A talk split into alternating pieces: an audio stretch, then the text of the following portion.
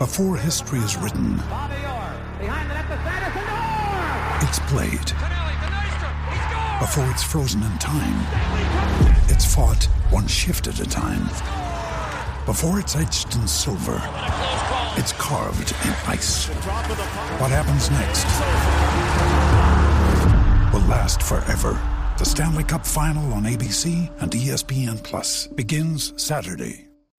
I just have to assume you know who the Fab Five is. If you don't know who the Fab Five is, you're not going to care about this episode of this podcast. And quite frankly, a three minute podcast introduction isn't enough to cut the mustard to tell their story anyway.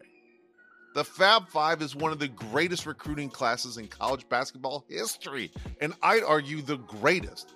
Chris Webber, Juwan Howard, Jalen Rose, three longtime NBA veterans, alongside Jimmy King and Ray Jackson.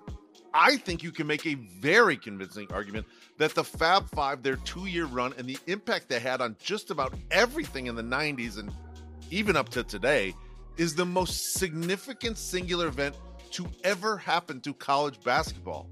It was, in the truest sense of the word, a phenomenon. With an opportunity for revenge, the Fab Five came back the next season, 1993, and made a surprise run to the NCAA Finals again. This time facing another Tobacco Road powerhouse, Dean Smith's University of North Carolina Tar Heels. The Fab Five and the Wolverines got out early, but UNC fought back, built their own lead, and took it deep into the second half. Now, it was Michigan's turn to take a stand. The Wolverines came back, got the shots they wanted on offense, and momentum seemed to be on their side. With 19 seconds left, UNC missed a free throw and one Mayce Edward Christopher Webber III boxed out North Carolina's George Lynch to get the rebound. With time winding down, Webber looked for a teammate and spotted Jalen Rose along the sideline. As Webber stopped to pass the ball, George Lynch sagely stepped back into the passing lane, which forced Webber to hold onto the ball, which forced Webber to drag his pivot foot and travel. But the refs didn't call it. With the arena crowd now going wild, Webber panicked and raced up the court toward Michigan's bench, where he was double teamed and trapped again by George Lynch and Carolina's Derrick Phelps.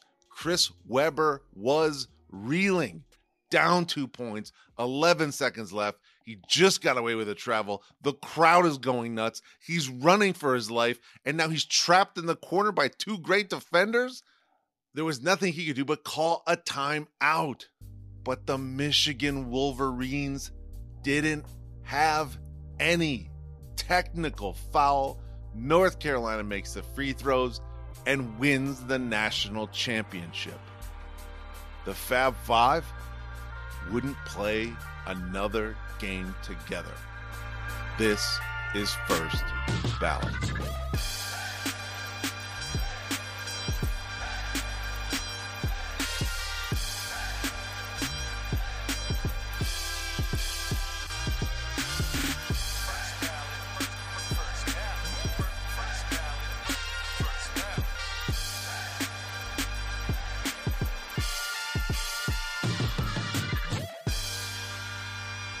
Welcome to First Ballot, the podcast that celebrates the moments in sports that really matter and decides whether they're good enough for the First Ballot Hall of Fame.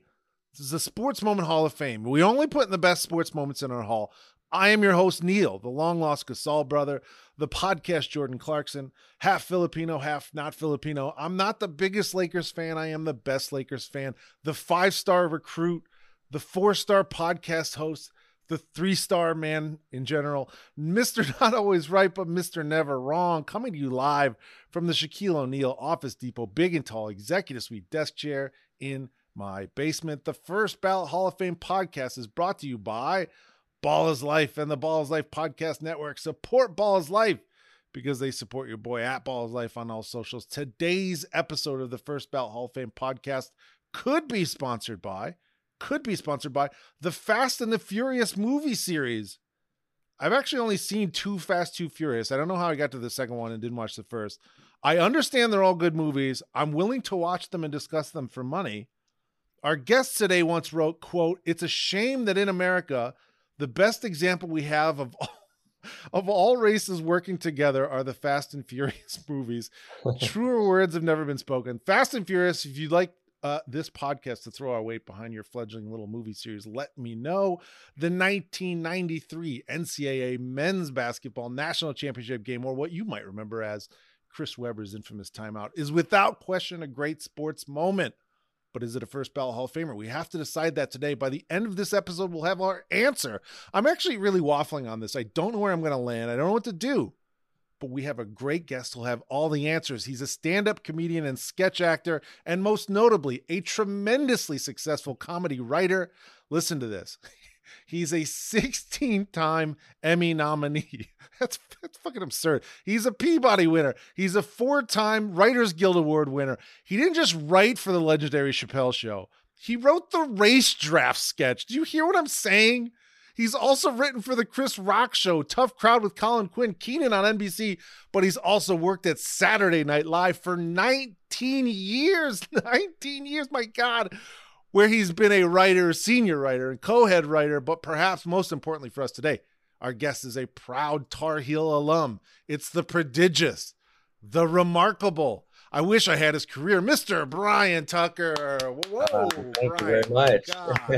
You're way better than the show. Why are you here? Thank you. It's it's uh, it's very nice to hear the you're so impressed with the 16 nominations without mentioning that uh, never once won.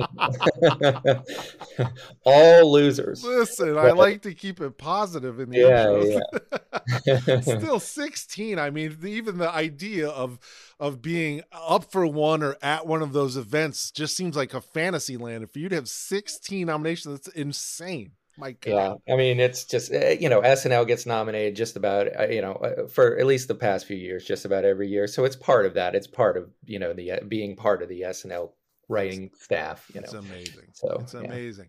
Yeah. Uh, another thing you did again, I'm like trying to truncate my intro, not have it be super long.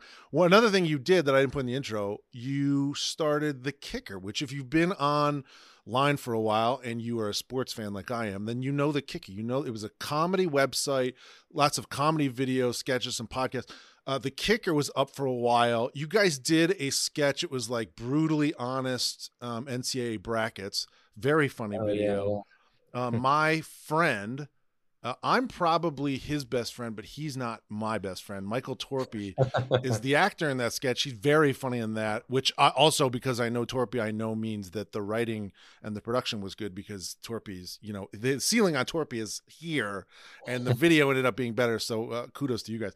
Um, uh, he's you, great, yeah. You did, you guys did that in your free time. My God, it's just wild to think about how much you've done. Do you have it? Just just thinking strictly SNL do you have any famous SNL uh, sports sketches, sports specific, that we as listeners, viewers know and remember and love that can be attributed to you being a gigantic sports nerdy fan? Right. Um, yeah. I mean, I can't say there. Uh, there's a lot of famous ones. Um, I've written a lot of sports stuff on the show. If you see stuff that's football, if you see stuff that's college basketball, that's probably me. Mm. One thing people kind of remember was uh, when Jesus came back uh, to talk to Tim Tebow, uh, and Jason Sudeikis played Jesus. That was big for you know a little while. The thing is that SNL doesn't have a lot of great uh, you know sports sketches. The sketches that people know me from are things like uh, Black Jeopardy and What's Up with That, and oh uh, Cecily Strong uh, doing Jeanine Pirro. Um, but you know, if you put my top ten uh, most well-known SNL sketches, they're not really sports sketches. Um, What's up it, with that is just a, a personal favorite. That's got to be like a personal top ten for me uh, SNL sketches. That is fun. The thing about that was it's fun. It was fun every single time, and even it's like that passes that mustard test where it's like you know how this thing works, so you like know it's it's it loses some of the like well what's going to happen because you know you know what's going to happen but then you guys filling in all those spots and always getting a laugh that speaks to how funny that is and how funny Kenan was in it Oh, well, thank you. Yeah, there's a lot of joy underneath that sketch, yes. uh, and that's kind of the key to it. Yes. That you know, it, it, the the fun of it is not necessarily like, oh, here comes the same joke. Mm-hmm. It's more, mm-hmm. it's more like, oh, we're all just enjoying this together. There's just a lot of warmth and joy underneath um, that kind of just, you know, will will keep the energy going, whether you've seen it for the first time or the tenth yeah. time. And that the dance that Sudeikis does in What's Up with That is that was that the first time he did that dance, which then sort of goes on and kicks off Ted Lasso. Yes, uh, I mean it's not the first time he has Right, done right, it right. personally, but it's when he Yeah. uh, did it on TV. You know, uh, I mean uh, uh, the great thing about that sketch is you know it's just a kitchen sink sketch where we could just throw a whole bunch of stuff in and like. I had seen Jason, uh, you know, dance at some of the SNL after parties. I was like, this guy, you know, he he's got some fun moves. Yeah. Um, and so when we were writing that sketch, we were like, okay, just ha- it has to be this cacophony of fun Mhm. uh, let's you know and i asked jason i was like do you want to just come on and be a dancer and he was like yeah but um you know what i want to do i want to wear like a, a old school beastie boys tracksuit i was like perfect Why you know? not? yeah let's do it so uh what athletes have been fun to work with as hosts or in cameos? Are there athletes that sort of stick out in your mind? i mean the hosts since i've been been there that were athletes uh we had peyton manning we had Mhm. lebron james we had um eli manning uh we had michael phelps um I mean, as you might guess, Peyton Manning Yeah. uh, was just fun and funny. Yeah. you know uh, just immediately uh, had a good sense of humor and whether he was a great comedian or not he knew Mhm. at least how to use h- how to make himself funny how to he, he knew how to play a scene Mhm. you know we had travis kelce this past uh, um, year and he was great you know really completely willing to do you know whatever uh, was asked for for him even if it was really weird you know uh, you know, uh, I did not write it, but uh, um, he did a scene with uh, where he was in an American Girl doll store and he had to be kind of proper yet creepy, uh, you know, which you wouldn't think is is something an NFL player could do very well, but he was great in it. So you can tell that he uh, this, you know, i- if you take all the football and personal stuff out of it, right. um, that uh, like he he can be on TV and and be funny. It does it. Do you resent? I'm saying this. I do feel this way. So what I'm. The question I'm about to ask you is me silently uh, saying how I feel and trying to put this on Bryan. Do you resent when you see an athlete who is funny? Do you go? Does your brain go? How dare you also be funny when you are also a world class athlete? Do you? Does part of you hate those people?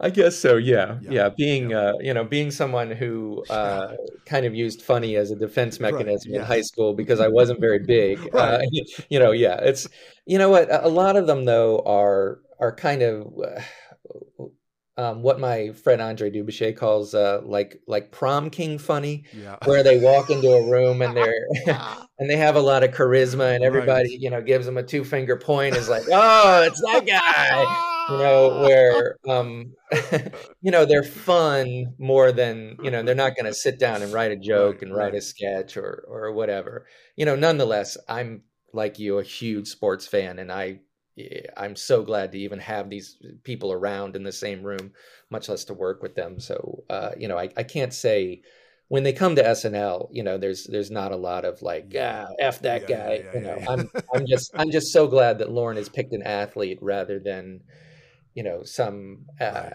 actor that I don't fully know. Right. I totally get it. Uh, what did you love more as a kid? Did you love comedy more? Or did you love sports more? If you, you know, like if you had to go, this was more important to my upbringing. Which was more important to you? Uh, I mean, for me personally, comedy was more important to my upbringing because you know, comedy was my way to get away. It was it Mm. was you know what I nerded out on when other people were watching sports or watching movies or you know whatever. Uh, however, I would say the uh, community that I grew up on, sports was incredibly important. Yeah. Especially, I grew up outside of Richmond, Virginia, um, and uh, you know, especially ACC basketball, Mhm. um, you know, football, Mhm. uh, you know, Washington, the Commanders. Uh, um, back then, they were the Redskins. Uh, you know, that was a, like a big team. Right. But sports was definitely a huge part of the culture where I grew up. so set the table for us. What was your favorite sport? What is your favorite sport? Your favorite team and your favorite athlete of all time? Oh gosh. Um, I mean, my favorite sport is college basketball by Right. far because, again, that's where I grew up. Uh, Right. You know, I, I grew up in a place where when the ACC tournament started in our elementary and middle school, the teacher would uh, roll that TV into Yes. the room. oh my god! and we would just watch it from noon to Ugh. you know, three, uh, just Um, ah, that's did not learn for the day. You know, that's the kind of place where I, I grew up. So college basketball is, uh, and my favorite team, you know, is University of North Carolina at Chapel Hill, which is where I went to school. Um, I was 10 years, uh, 10 or 11 years old when Michael Jordan won the Mm. national championship. Um, uh, and then probably my favorite athlete uh, is, uh, I mean, this is a cliched answer, but it's probably Muhammad Ali because I think he's one of No, the people who answer. transcended sports um, Completely. and actually sacrificed his career uh, to for a greater cause. Yep. You know, there's lots of athletes who will go and you know uh, have causes, you know, espouse their politics, Mhm. have opinions, but he's one of the guys who actually gave up a tremendous amount That's right. you know, when he was on top of the world. Um, so, uh, you know, I, I admire that guy. I don't know anyone else quite like him. Fantastic answer. I appreciate it. And I also love the idea of the AV cart test. Did your teachers roll an AV card into your into your homeroom to let you watch part of this game? That's so much fun.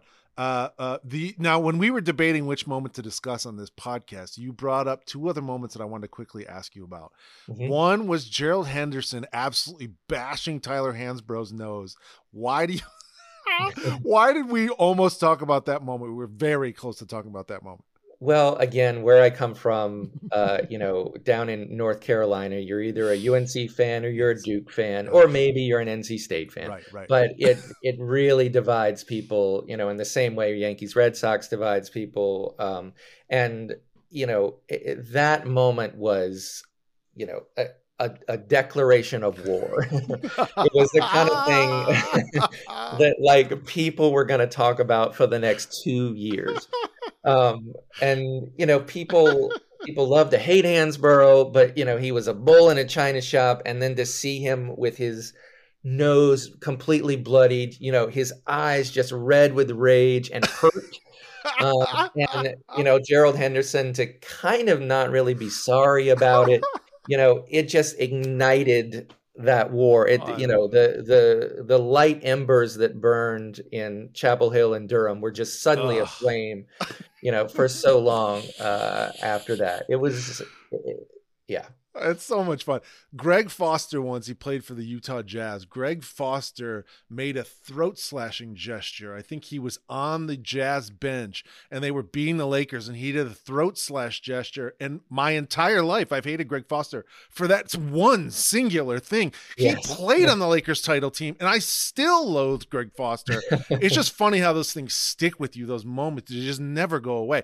Um, Yeah. the other thing you we were almost going to talk about is UNC beating Duke in Coach K's last game. I, as someone who deeply believes in hate being important to sports, I want to give you the floor so you can discuss that game and what makes it so important to you. Well, I mean, obviously, if you're a North Carolina fan uh, and a you know the the rival, if you ask a North Carolina fan or a Duke fan, you know, do you, love to beat Duke, you love to uh, you know you love to come out on top in that rivalry. But if you asked a fan, would you like to play Duke or North Carolina in the Final Four? I think both North Carolina and Duke fans would say no because the the prospect of winning is Yes. so incredible right. but the prospect of Right. losing it, it would would just seal you know the rivalry forever Right. Right. um, and so you know going into that game we were just so nervous and duke was a better team they had six guys who went on to uh, get drafted in the nba on that team Mm. um, and to still beat them, you know, was amazing. Uh, so I have a fun story about that actual game uh, personally. So, um, so I've been writing for SNL for 18 seasons. Uh, I have never missed a show on Saturday. Is um, that true? Yeah, never missed a show. Um, Oh my so- God. not because of illness, not because we had a you know we had a hurricane, you know stuff like that. I mean we've missed we missed shows because of the shows have been canceled because of the strike or because of you know we had one Yeah, that yeah, kind of was canceled because of COVID. Right. But anyway, um, so I personally had never missed a show. Unbelievable. So, um, so the the people at SNL know I'm a huge Carolina fan. They know I watch every single game. And then that game was Saturday night, the night we had a show. and so I that morning, well, I had been feeling bad, and that morning I got up and tested myself, and I had COVID. Uh, and so I called in to the people, our producers at SNL, and said, "I'm sorry, I can't come in tonight. I have COVID." And they were like, "Really? You know, they knew me. They knew what game it was that night, and they were like, "Come on." Uh, and I was like, "Yes, I do." And luckily. Uh, I had officially tested at NBC the day before, and right. the results had come out at like 1 a.m. You know, and when yeah. they went back and looked at that, they that could verify that I had COVID. but I was so damn glad to have COVID. Like uh, no, no one was so grateful to have COVID. So funny! What a story! So, That's fantastic. like God had touched me just so I could, just so I could watch that game. That's fantastic! What a great story! Thank you for sharing it. Uh, it does make me remember when I graduated high school they did the full thing. Everybody went and got the diploma, and everybody threw their hats or whatever. And then they go, "Well, there's one more thing. We want to invite Timmy Smith up to the stage." I don't remember what the guy's name was. Timmy Smith had perfect attendance, K through 12 uh-huh. Every day of school, perfect attendance, K through 12. I was aghast. I'm still aghast. I'm certain he came to school many, many times with a virulent disease. Yeah. It makes me think of that. But the one thing people, well, maybe they do know SNL, a famously brutal schedule. How do you manage that schedule for this many years? You're also like, you're getting into like a part of your life where like maybe you don't have to do this crazy meat grinder of a schedule. How do you deal with that SNL schedule for so long? Well, I, I, the uh, the part of it is that we only have 21 shows in the right. year, and they're 52 weeks in a year. So I, you know, it's not like I'm there week after week yeah. after week. Um, but also part of it is, you know, just a there's the culture is, you know, there's a show to put out. The show must go on. It's a very old school theater culture of, yeah. you know, if you're going to be there, you know, if, if we're going to have a show, you're going to yes. try to be there. So. Right. Um, uh, there's a they have a nurse you know there who works there. So you know especially cast members if they're feeling bad you know they they're sick. Um i also i guess in some ways have been very lucky where i i definitely have been sick but maybe it was on a monday or tuesday. Yeah, it just yeah, wasn't yeah, wasn't fully on a saturday I also want to take a moment to say Gerald Henderson came on this podcast. He is oh. the official NBA player of the First Ballot podcast. I won't have you besmirch him for smashing Tyler Hansbrough's nose, and that's the reason we didn't do that episode. Okay, we no, have to we have to dive in to the '93 final of the Chris Webber timeout to decide whether that goes into our First Ballot Hall of Fame. We have to go through our Hall of Fame credentials. Those are the categories by which we judge our moment. The first credential, as always, analytics, stats, people love numbers in sports. Here are some numbers behind this moment. UM was 31 and 4. They lost all four of their games to teams ranked 11th or higher. Here are the rankings of the teams Michigan did beat. They beat the number two team, the five team, the six team, the nine team, 15, 17, 19, and 25. Great season. Michigan beat NC December 28th of that same season, beat him at the buzzer, and I think a Jalen Rose tip in. Uh, Webber averaged 19, 10, two and a half, two and a half, and one and a half throughout that season. That's a whale of a college season for the record. Jalen, 15 and a half, four, four, and one. NC was 33 and four. First week of the season, they were ranked eighth. That's the lowest they'd be all year, slowly climbing to the number one ranking in the country just as the month of March began. Montross averaged 16, seven and a half, and one block per game. George Lynch averaged near 15 and 9.6 boards per game in college, two assists and two steals. I kind of you kind of forget how great of a college basketball player George Lynch was. Yeah, I mean, that's the thing about this game is that, you know, you're naming all these uh, Michigan players, you know, Chris Webber, Juwan Howard, Jalen Rose, and all your listeners are like, oh, yeah, I know those guys. And then you bring up George Lynch and even Eric Montross, and they're like, who? Um, and that's part of the reason I think this is a great moment because uh, basically there's this super team, this Fab Five team that got beaten by uh, a Carolina team that was incredibly good, of yes. course um, but not uh, Hall of Fame good like yes. the Michigan players were. Montross, I do. It does make me. I do. This is like an enjoyable part of this for me. That I look at Montross and I go right because a good old big white lunk in college still plays. Like a, you can get a big old lunky dude and he can still play very well in college basketball. Do you have a favorite, Bryan Tucker? Do you have a favorite big white lunk from your college basketball uh, viewing days?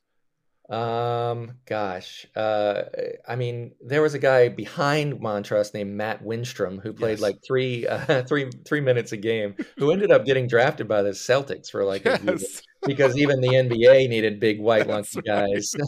particularly Um, Boston. yeah, there was a guy, uh, there was a guy on NC State named Chuck Nevitt.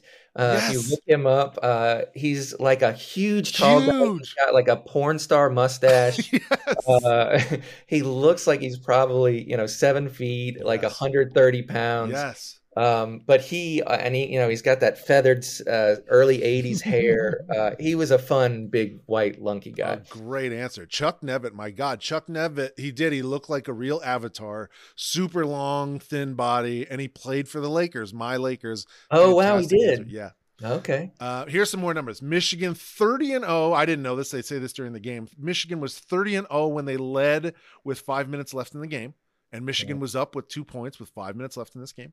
UNC won the game in the national championship, of course, 77 to 71. Jimmy King finished the game with 15, 6, 4, and 1.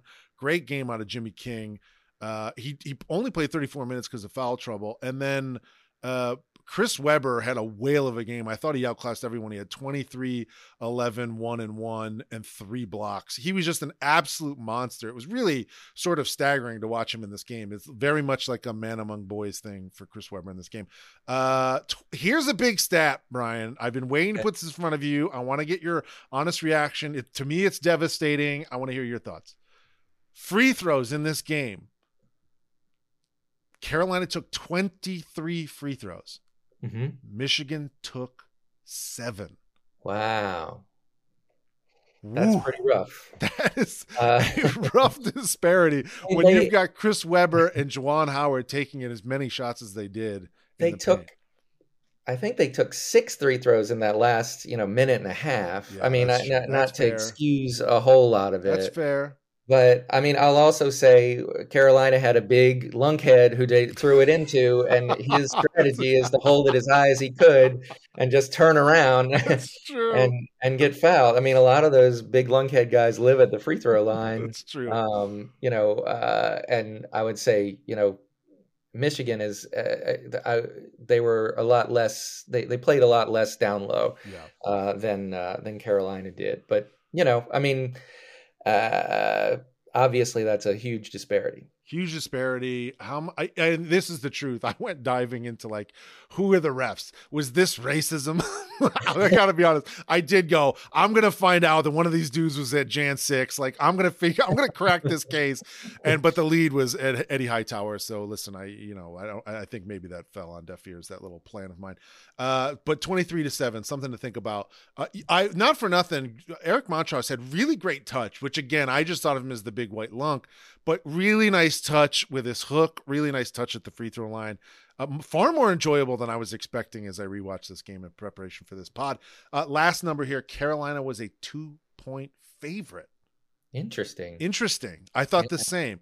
Uh, two point favorite again. I don't know. I don't know how Vegas works. I just know that those people know something. And yeah, Carolina two point. Because Michigan, the same, te- basically the same team, had gone to the national championship game the, the year before. I know they lost by like fifteen or twenty, but like you would had the think, experience. yeah, they had the experience. And and had beaten NC earlier in the year. So yeah, Right. interesting. Uh, the the next credential is the eye test. There's a lot. We're going to spend a lot of time here. Everybody, buckle up.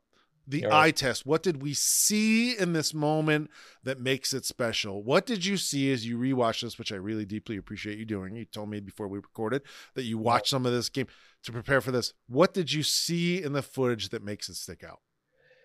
I mean, if you want to, the the biggest thing are are these players that you know 30 Mhm. years later. You know, Mhm. we know Chris Webber. Yes. You know, we we certainly know we know Juwan Howard, and then a lot uh, the fact that a lot of them, uh, the, it was Dean Smith's. You know, uh, I think it was his. It was his last. I'm certain it was his last championship that he won. Right.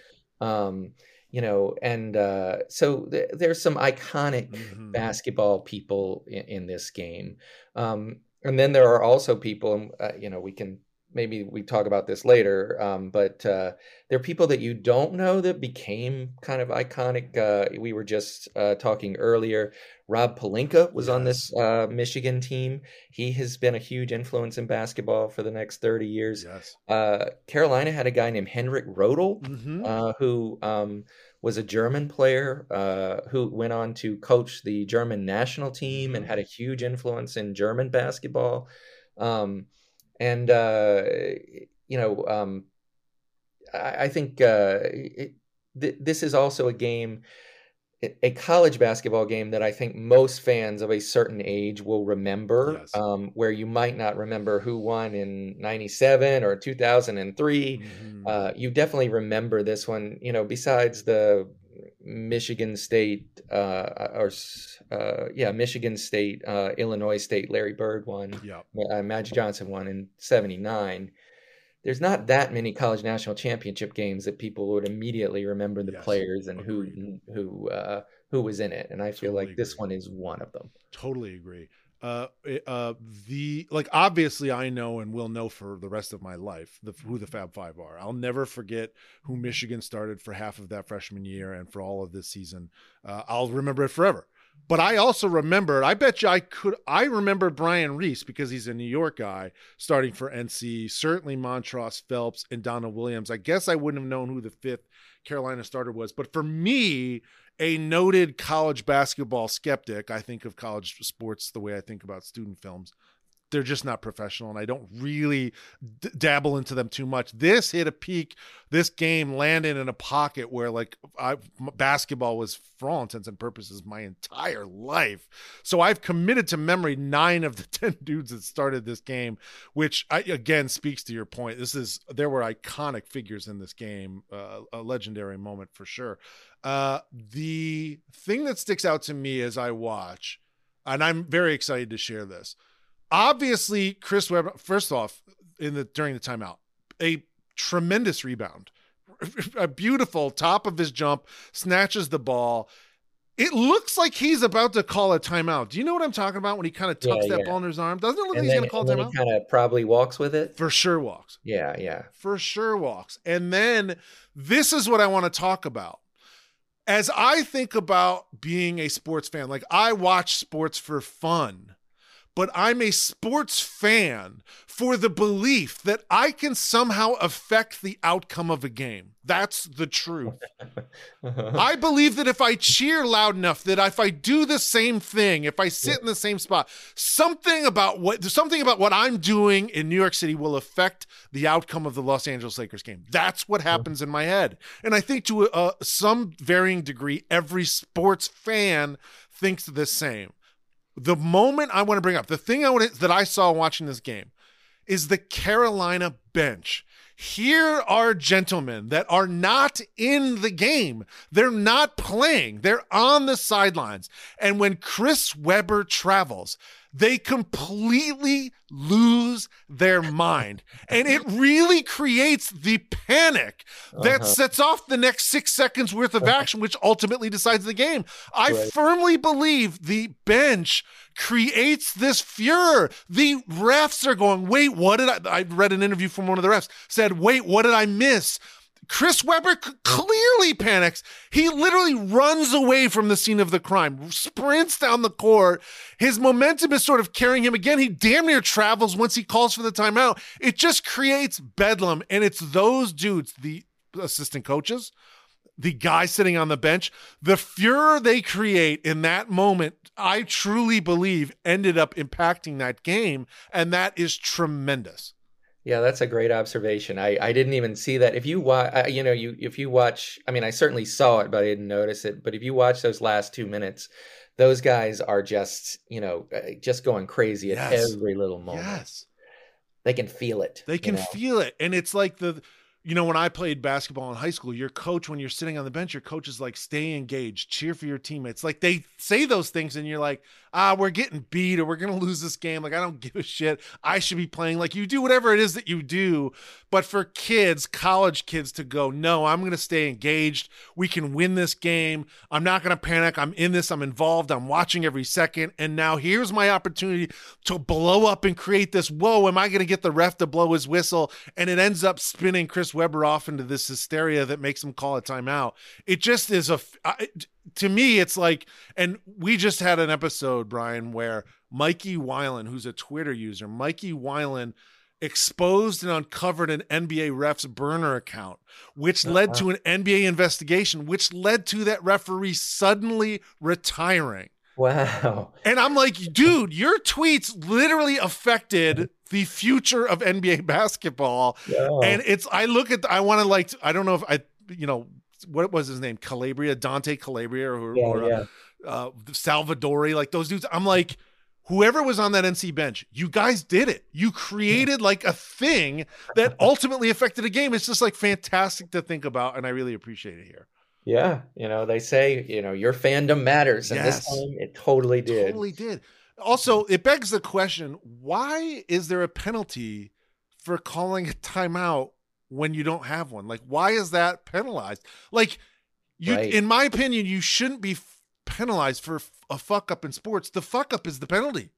When right. when when a guy misses a free throw, you're not like, oh fuck you fucking idiot. You shouldn't have missed that free throw. I'm gonna now hit you with a tech, and this guy gets to shoot his own free throw because you fucked this thing up. Like there are mistakes all the time. Why well, is that you, a mistake that gets penalized? What are you saying should happen? He calls the timeout, and what should happen? Uh, that's what we're gonna do this live here right now. I'm sitting here going, if I go to call a timeout and you're like Chris Webber, like let's run through the Chris Webber thing. He he walks, he, dr- he sprints down the court, he tries to stop, he starts calling for a timeout. He's stopped. He's about to get double teamed in that moment. He's calling for a timeout. Let him go. Go. I, I throw my hands up if I'm a ref. I go. I nothing. You're on your own. You just stopped the ball. You're calling timeout, timeout, timeout. Everybody's like, no, no, no, you don't have a timeout. I think it would create like a weird thing. Like he'd walk and it's like, then you fucked up again. Like, but I don't know. There's just something I don't know why that is the mistake where someone steps in and goes, "No, no, no, you're that's what what is the advantage to going, "Wait, time out." If you don't have one, like no one does it intentionally. That it's not like right. strategy. That's my thinking. Right, right. I mean, I guess you could uh, like at the at the end of a football game, you know, uh, if a team did not have a timeout, you know, they could uh, they could signal to the ref timeout right. and throw the other team off, yeah, you know, and decide and, and kind of keep going and almost use it as a as a as a fake out or something. Yeah, maybe maybe the refs don't know well enough. And so they have to like get together, and then you've got coaches that are able to talk to kids because refs are like, "Wait, do they have a timeout? I want to confirm." And then you've got moments to talk to your coach. Yeah, maybe that's true. Maybe that's right. I mean, I, I don't know about like a technical and two free throws. You know, right. maybe it's just you turn the ball over. Yeah you know the other team gets it. Um, the other thing I saw 15 16 left in the second half. Donald Phelps travels, turns the ball over. Michigan takes the ball out of bounds on one end of the court. Carolina decides to trap Jalen Rose as the he's the only player get you know waiting for the inbounds pass. They trap him. Steve Fisher calls a timeout where they're not going to get the ball in. Nobody from Michigan comes back to the ball. They force that timeout. 15 16 left in the second half. That was an important timeout to burn. And it was on a strategy hey wait trap the ball like don't let him get the ball that's i mean if you're a coach i feel i, I don't know much about uh i don't keep track of like plays and things that that ncaa coaches have done but if i'm dean smith or anyone related to dean smith i'm like hey i might uh, fly that flag every once in a while i remember when this dude suddenly trapped and forced a timeout that ultimately ended up mattering in this game fantastic yeah i do feel like that was really uh, that was a big dean smith thing to do For was sure. trap Yes. You know, get someone. If someone had the ball in the corner, they would. Uh, you know, even Carolina fans would be like, "Trap, yes, trap." Yes. You know, um, it's funny how I don't. I don't see. I, I, mean, people definitely still try to trap, but you don't see it as a strategy as much, as much as you used to. I'm not quite sure why. I don't know either. I'm sure there's like some analytical reason for it that that would drive me nuts. Yeah. Uh, the last thing I saw, again, this is like a heavy, heavy section here, but it's a, there's a lot to look at. This is a battle between two of college basketball's best jerseys of all time. my God, those Carolina jerseys changed my life. I Yeah. I owned a pair of those Carolina replica Nike shorts because whatever that like you know, I don't know if it's a plaid or a paisley Oh, or yeah, whatever that Argyle. does. Argyle, that's what it is. Yeah, Argyle. Oh Yeah, my yeah. god, that Argyle up the side, gorgeous. That Carolina blue, Designed- my god. Designed by Alexander Julian, who's a Carolina graduate. Oh my god, that's fantastic. Cool. You even knowing that. I those I and those aren't even, you know, I the I also had a pair of the replica Michigan shorts and the like a double XL as like a fucking whatever I was, 11 or 12 year old.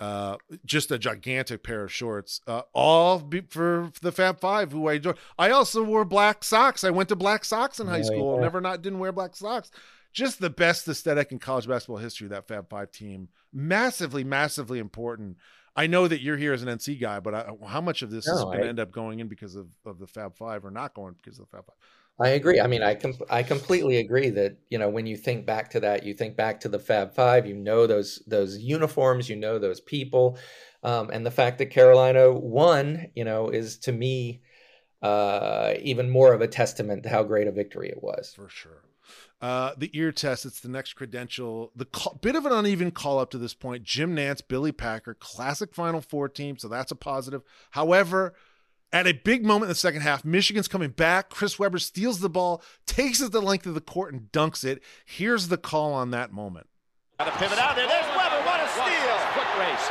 Webber with Williams behind him. Forget it. That should have been a technical foul.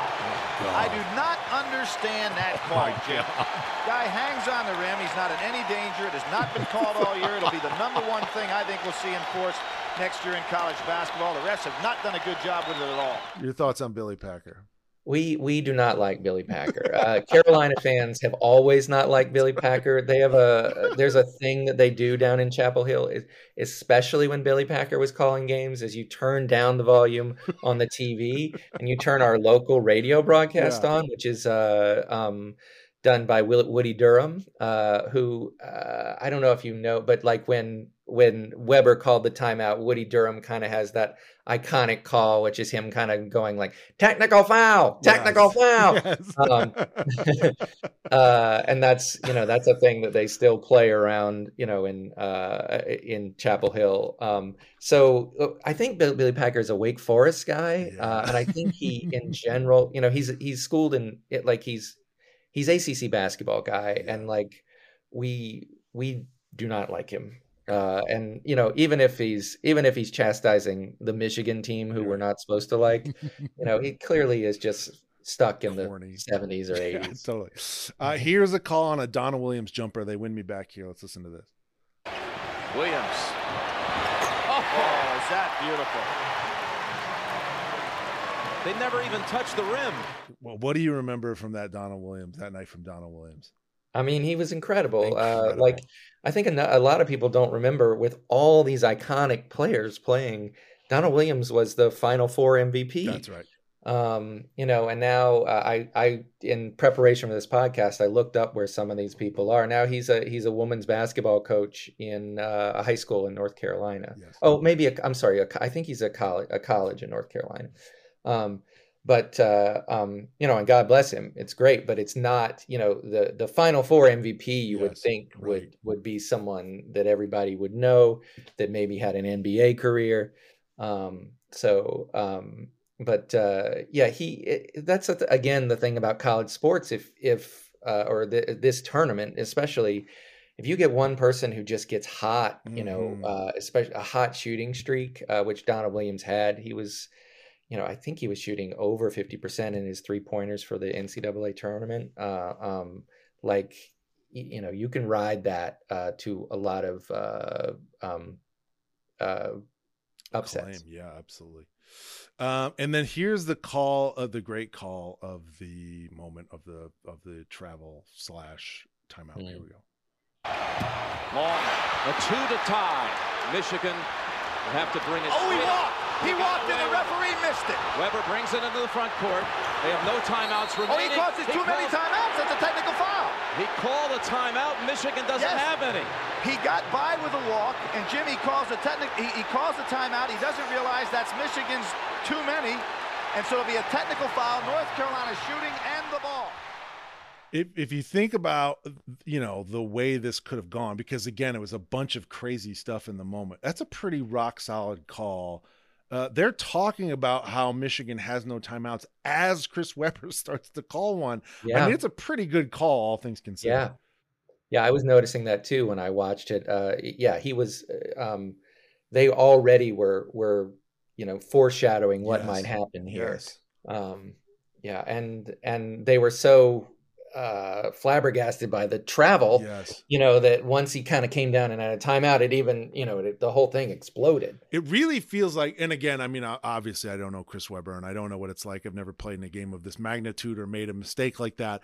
But there's something about chris uh, billy packer or anyone including the the guy that you just did the, the pitch perfect imitation of when they do that like travel thing that the, the the surprise of that oh my god he walked it as a fan you get like like you get a little shocked and it's like a little disconcerting and you're like wait what's going on? And it's like even sitting at home let alone playing in that game you're like wait what's going on and you're trying to keep up and it's just frenetic even as a viewer and a listener however many years after the fact it's really a lot it's really a crazy crazy moment uh, in ncaa history fantastic I remember that. Mo- so uh, you know, I'm a senior at Carolina watching this game. oh uh, um, you know, it's uh, it's played in New Orleans, and I'm in Chapel Hill. But we had maybe sixteen or seventeen people over to our house. We had a Oh. big, uh, you know, a big, big place.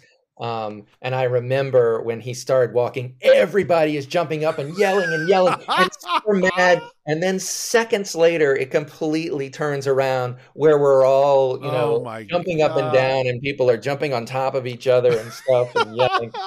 So yeah, and you're all college kids, so you're probably just going absolutely nuts. yeah, Is- we're is going. there- crazy. Is there any does does does it ending on such a controversial, weird, sort of wonky thing and then a technical free throw, does it sort of ending in that moment take away from your enjoyment at all? Like, would you rather see a, a buzzer beater or a great defensive stand and Michigan doesn't come back? Or do you, or as a college kid, are you like, who gives a shit? This is fantastic. Yeah, I didn't care. I mean, I think I think if I if I took the the the fan uh, of Carolina out of Yeah, myself and just became a fan of basketball, I'd rather do that. But once that timeout was called and we knew the game yeah, was in hand, it Yeah. was such a relief. You know, because when uh, Pat Sullivan misses this free throw and they have a chance to tie or go ahead, Right. um, you know, our hearts are in our throats at that point. Uh, and you know, the the massive relief we felt with that mental mistake, Yeah. I still remember it. Oh my god. Uh, the next credentials are test of time. This is when we compare this moment against other moments like it in past in the past. So other the question is, I'm going to make this specific. Yeah. Can you make the argument? And I, I'm working off the premise that I appreciate college sports. I appreciate any good sports moment, but a college sport moment has a bit of a different wall to climb for me to get into my first ballot Hall of Fame. If if I can think of a, of a better championship NCAA men's basketball championship moment that gets in, does that maybe that decreases the chances of this one getting in? So the question to you is, can you make the argument that this moment is better than the Chris Jenkins game winner that beat NC? Hmm.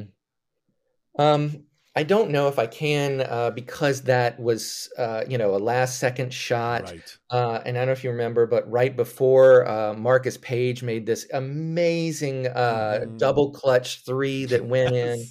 Um, the thing I think that possibly makes this a little bit better is even though uh, that particular moment is probably a better moment in sports, uh, overall, when you think of the history of it, Yes. More people remember this game Yep. because of the iconic players that were Yep. part of it. Uh, that's a great point. Uh, this moment, this podcast is about moments. What's the moment in your career that sort of changed, changed everything? Do you have a moment that you look back at and go, "Damn, that's the that's like the moment where it sort of everything took off from my career." I mean, uh, I guess, I guess, I, I guess I'll just say two. Uh, one was when I went from struggling New York stand up to I got a job on the Chris Rock show in Mm, 1999. Uh, I had submitted just a packet, you know, um, and uh, and I was I just got lucky, you know, to get in there. But that uh, go, you know, going from no job to a job on a comedy show that a lot of people watched, Mhm. um, uh, that was that kind of basically went for me from it's my equivalent of from going college to the pros, where Right, now right, I was right. hanging to the Yeah. big boys.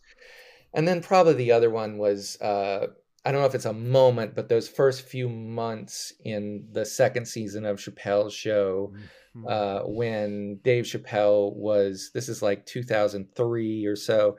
Uh, Dave Chappelle is is really uh, his show. Everybody's talking about it. Everyone's watching it, um, and he's like the coolest guy in comedy. Uh, and I have a couple of sketches on, including the race draft, that uh, really do very well there. And then suddenly that. Uh, I think made people know my name as a Oh comedy writer, God. not not not a regular person, but Yeah. uh, people in the industry. Of, you know, oh, who wrote that? Oh, what is that? You know, um, and so that uh, that was the first time that kind of my name started getting Oh around as as somebody who uh, was a was a good writer.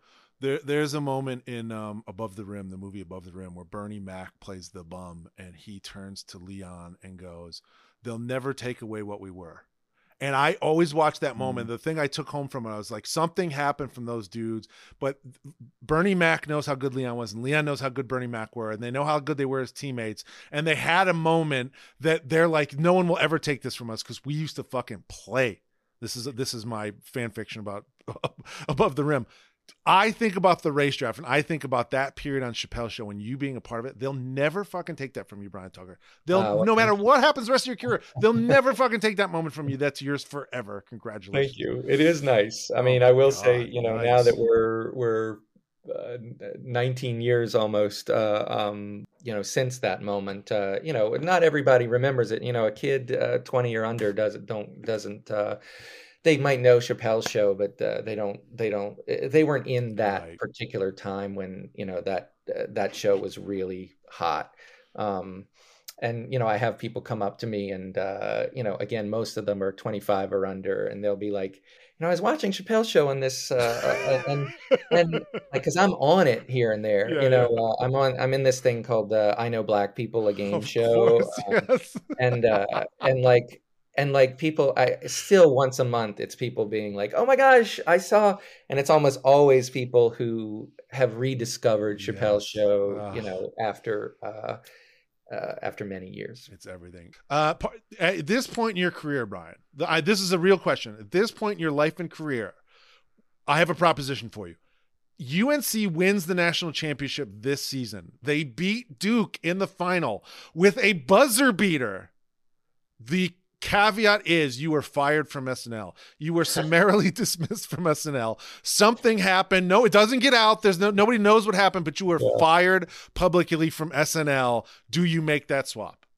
yeah i mean yeah I, I had a good run you know if, if i still like you said if i still had these 19 years under my belt it's probably all right you know I mean, uh, I'll, I'll, have, I'll have 19 years of experience, but I'll only have that one uh, right. that one moment. So I think if it was just in my second year or whatever, then right, right. then then I might answer differently. But. I uh, yeah, almost, we're almost done here. The next uh, credentials are butterfly effect. This is a new credential here. I, matter, I don't know if I've done this before, but it's the butterfly effect. Effect. I heard this clip from Michigan's Ray Jackson in the Fab Fives, thirty for thirty. Let's listen to this. You know, I felt like we would never be to be together again on the court. We had plans of coming out that year. All five of us coming out together. We're gonna win it, and we all going to the NBA. That was the goal. For us not to win it, that shattered some dreams. What happens to these dudes if they win that national title? wow. Ray Jackson makes the NBA almost without question. True or false? Yeah. Uh, maybe a second rounder, but yeah, Totally. probably. I think Yeah. so.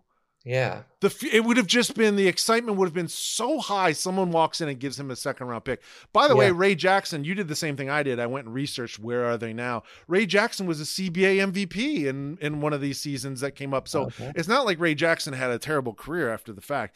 Uh, fascinating to think about. Chris does Chris Webber's panic travel. Does does does Dante Calabria on the bench freaking out about the travel force Chris Webber to call a timeout, which then gets uh, Ray Jackson eliminated from his NBA dream.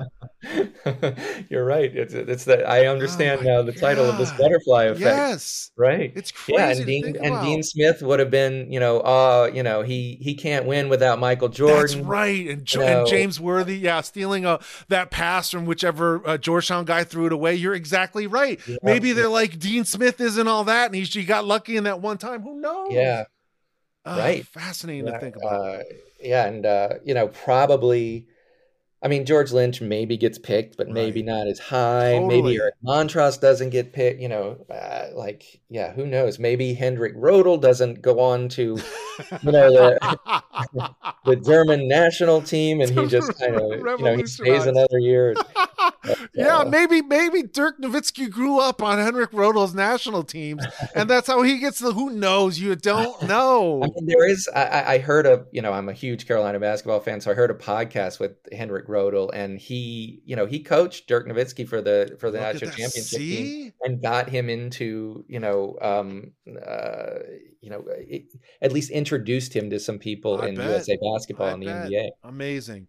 Uh, Bryan, I see the clock is winding down on us. It's almost time for America's favorite podcast segment, More Important. Why are we talking about uh, travel and Dante Calabria on the bench? Why are we devoting so much time to this and not talking about the things that matter, like those kids working for universities that stole money out of their pockets and also uh, the racism that surrounded the way the Fab Five was treated? Why are we doing that, Bryan Tucker? Uh, because it's oh, I'm so sorry, Bryan. We don't have time for that. It's time for something more important, Bryan. I'm about to ask you a series of questions. Your answer to these questions will all be far more important than anything you were about to just make up in that answer. all right. Your your answers to these questions will define who you are as a man on this planet. Here we go. More important. The, the music's playing. There's a timer ticking down. Here we go. What is Okay. your favorite breakfast pastry? Wait, you wait, hold on. Your favorite breakfast sweet thing. I'm gonna. But what I mean to say is, I'm also including pancakes and waffles into this. So, what's your favorite breakfast sweet? It's got to be a chocolate croissant. Oh, it's a great Uh, you know. answer. you work in comedy. The show is about sports. Who do you believe is the funniest athlete of all time? I mean, you got it's again, it's probably a pat answer, but Charles Barkley is really funny. I have worked with him on SNL many times. Uh, Bryan, give me your UNC Mount Rushmore. Four dudes who went to North Carolina, athletes uh, that you believe should uh, uh, uh, encapsulate North Carolina, University of North Carolina sports. Sure. I mean, you have to put Michael Jordan on there. Right.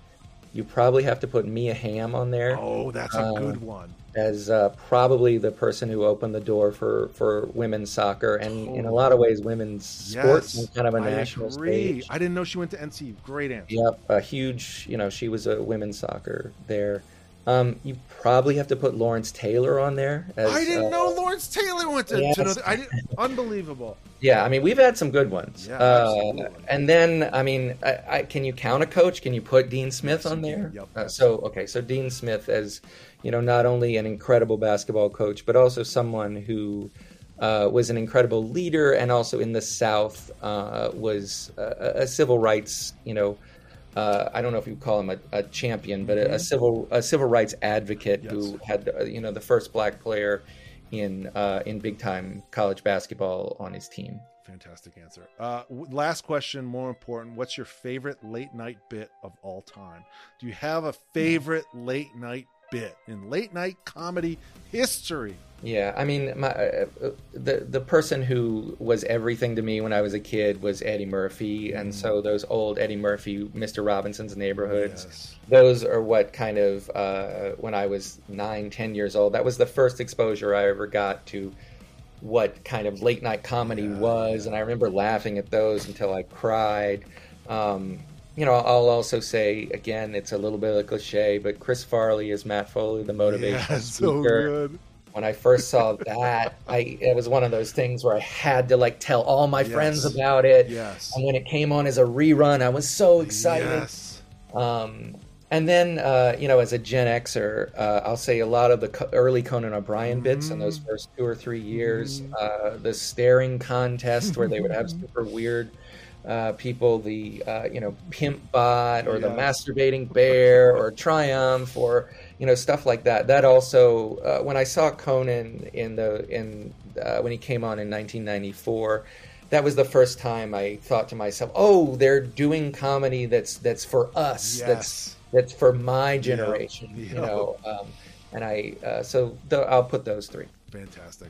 Uh, uh, you that Matt Foley. I remember the thing I remember about Matt Foley, or the first one I saw was I think it was like Applegate uh, and Spade. Maybe. Oh yeah, that is the first one. Yeah. Okay. Yeah. Uh, I remember going, you have to see this. This is so funny. And then he smashes the chair, and you're doing the impression like you're running through the whole thing. But then I was like, the best part of the whole sketch was the, the cast is breaking.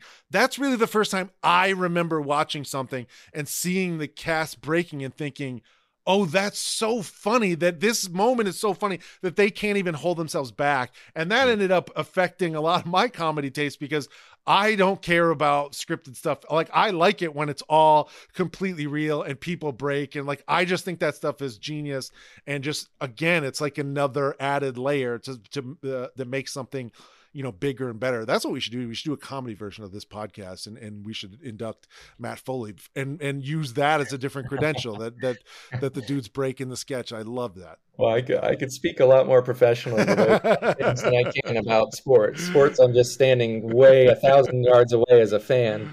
You know, here I could maybe tell you some actual personal things. So. Uh, the next credential is our voting committee. I went to the official college basketball fan of the First Ballot podcast. That's Nick Bernstein, uh, like senior vice president of late night for CBS, something like that. I'm sorry to have such a co- competitor on the podcast with you. I asked him for his thought on this moment. He wrote, "quote." I don't think this moment is funny or fun. You're celebrating a mistake. That's not what your podcast is about. Unquote. Heavy words from Nick Bernstein. A lot to think about. It's time for the cosign. Bryan Tucker, the floor is yours. Does this game, this national championship, and Chris Webber's timeout belong in the first ballot Hall of Fame and why? Well, of course, I think it belongs in the first Hall, Hall of Fame. I wouldn't be on this podcast and have suggested it if I didn't think it did. Um, it's when you think about the great national championship games. Yep. Again, you think about uh, you know early Larry Bird versus early Magic Johnson. Mhm. Maybe you think of uh, you know Michael Jordan versus Patrick Ewing.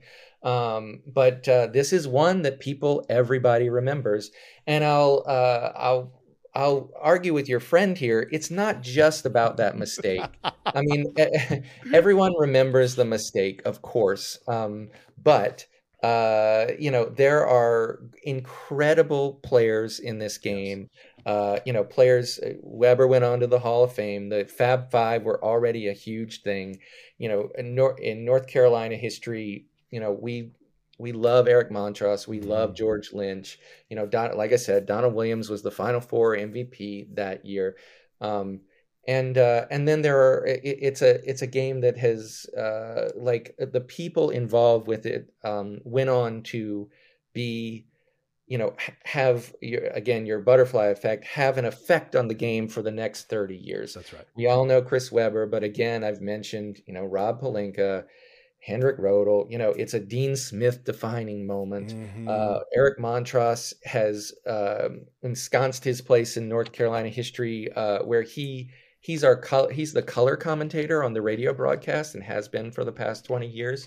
So you know he also is is a, a local legend there. Um, it's a game that uh, will you know resonate with me personally forever because I was a senior in, at college then, and when they won, me and my roommates uh, picked up my couch, marched a half a mile up uh, up the hill to the middle of town, and we threw it into a bonfire. Uh, and I, when I talk to people about that game who were at that celebration, they'll say to me, "Hey, do you know what I saw happen? Somebody came in and threw a couch in the bonfire." And I'd be like, "That's me." so whether your listeners view this as a Hall of Fame moment or not, for me in my heart, it will always be one. Fantastic answer. That's amazing. That is per. That is that is without question a stupid thing to do. To take a couch through town and throw it into a fire and destroy yeah. your own couch is a incredibly, almost impossibly stupid thing to do. But it is a perfect college basketball fan celebratory thing. That's a, a great story. Thank you for telling. We were we were we were drunk with joy and and, uh, and also with beer. it's time for the induction speech. That's when I get to decide whether this thing goes in. Listen, I'm going to take the game even out of the picture if and that's how crazy this moment is. You're removing an entire basketball game and all the things that happen and all the great players and all the great plays and the the the, the Webber alley oops and the George Lynch alley oops, all the great plays that happen in this game. You can just move them, forget about them, dismiss them for a moment. I think ultimately this becomes a referendum on the Fab Five. Do the Fab Five deserve a moment in the First Ballot Hall of Fame? That answer is unequivocally yes. And if you can answer yes to that question, the, the sub question then becomes Is there a bigger Fab Five moment than this moment? I don't know that there is. I would doubt it when you think about what they did. You know, this is this is what you come back to. I, this is what you come back to. It feels slightly disrespectful to to uh, echo what Nick was saying. It feels slightly disrespectful to remember the Fab Five this way. But ultimately, I don't think you can tell the story of the Fab Five or the NCAA tournament final or the basketball through the 90s and early 2000s without telling the story of Chris Webber's time out. It certainly is a huge part of it, but I don't. I, I'm sure he would say this. It doesn't define him. Yes, and that's that's exactly why it's with deep respect yes. to Chris Webber that I say congratulations to UNC, Donald Williams, Bryan Tucker, The Couch, Henrik Rödl, uh, Dirk Nowitzki, uh, Chris Webber, Jalen Rose, Jimmy King, Ray Jackson, Juwan Howard. This moment is going into the first ballot Hall of Fame. I'm very gratified to hear that. Wow, my God. Bryan, how can people follow you? What can you plug? Uh, I mean, I don't have a lot to plug. Uh, watch SNL. You know, I'm uh, I'm I'm not on Twitter as much, but I, I just joined Threads. uh, yeah. So, Bryan Tucker, thank you so much for coming on the show. I really appreciate it, sir. Yeah, it was great talking to you, Neil, and I love uh, thinking about that time and uh, and all your insights. Uh, you were fantastic. Thank you so much. That's it. That's the show. My sincere thanks to Mr. Bryan Tucker for being on the show. Welcome back to college basketball. Welcome back to SNL. And thanks again to Bryan Tucker, a great guest. We appreciate him and his time. I also appreciate the team here Robbie, Bobby, Jessica, EJ, Rhythm J, and DA. That's the team. My thanks to all of them. As always, make sure you follow Balls Life and check out the Balls Life Podcast Network. Rate and review us if you would, please. It would help us a lot. And please come back next week for more First Ballot.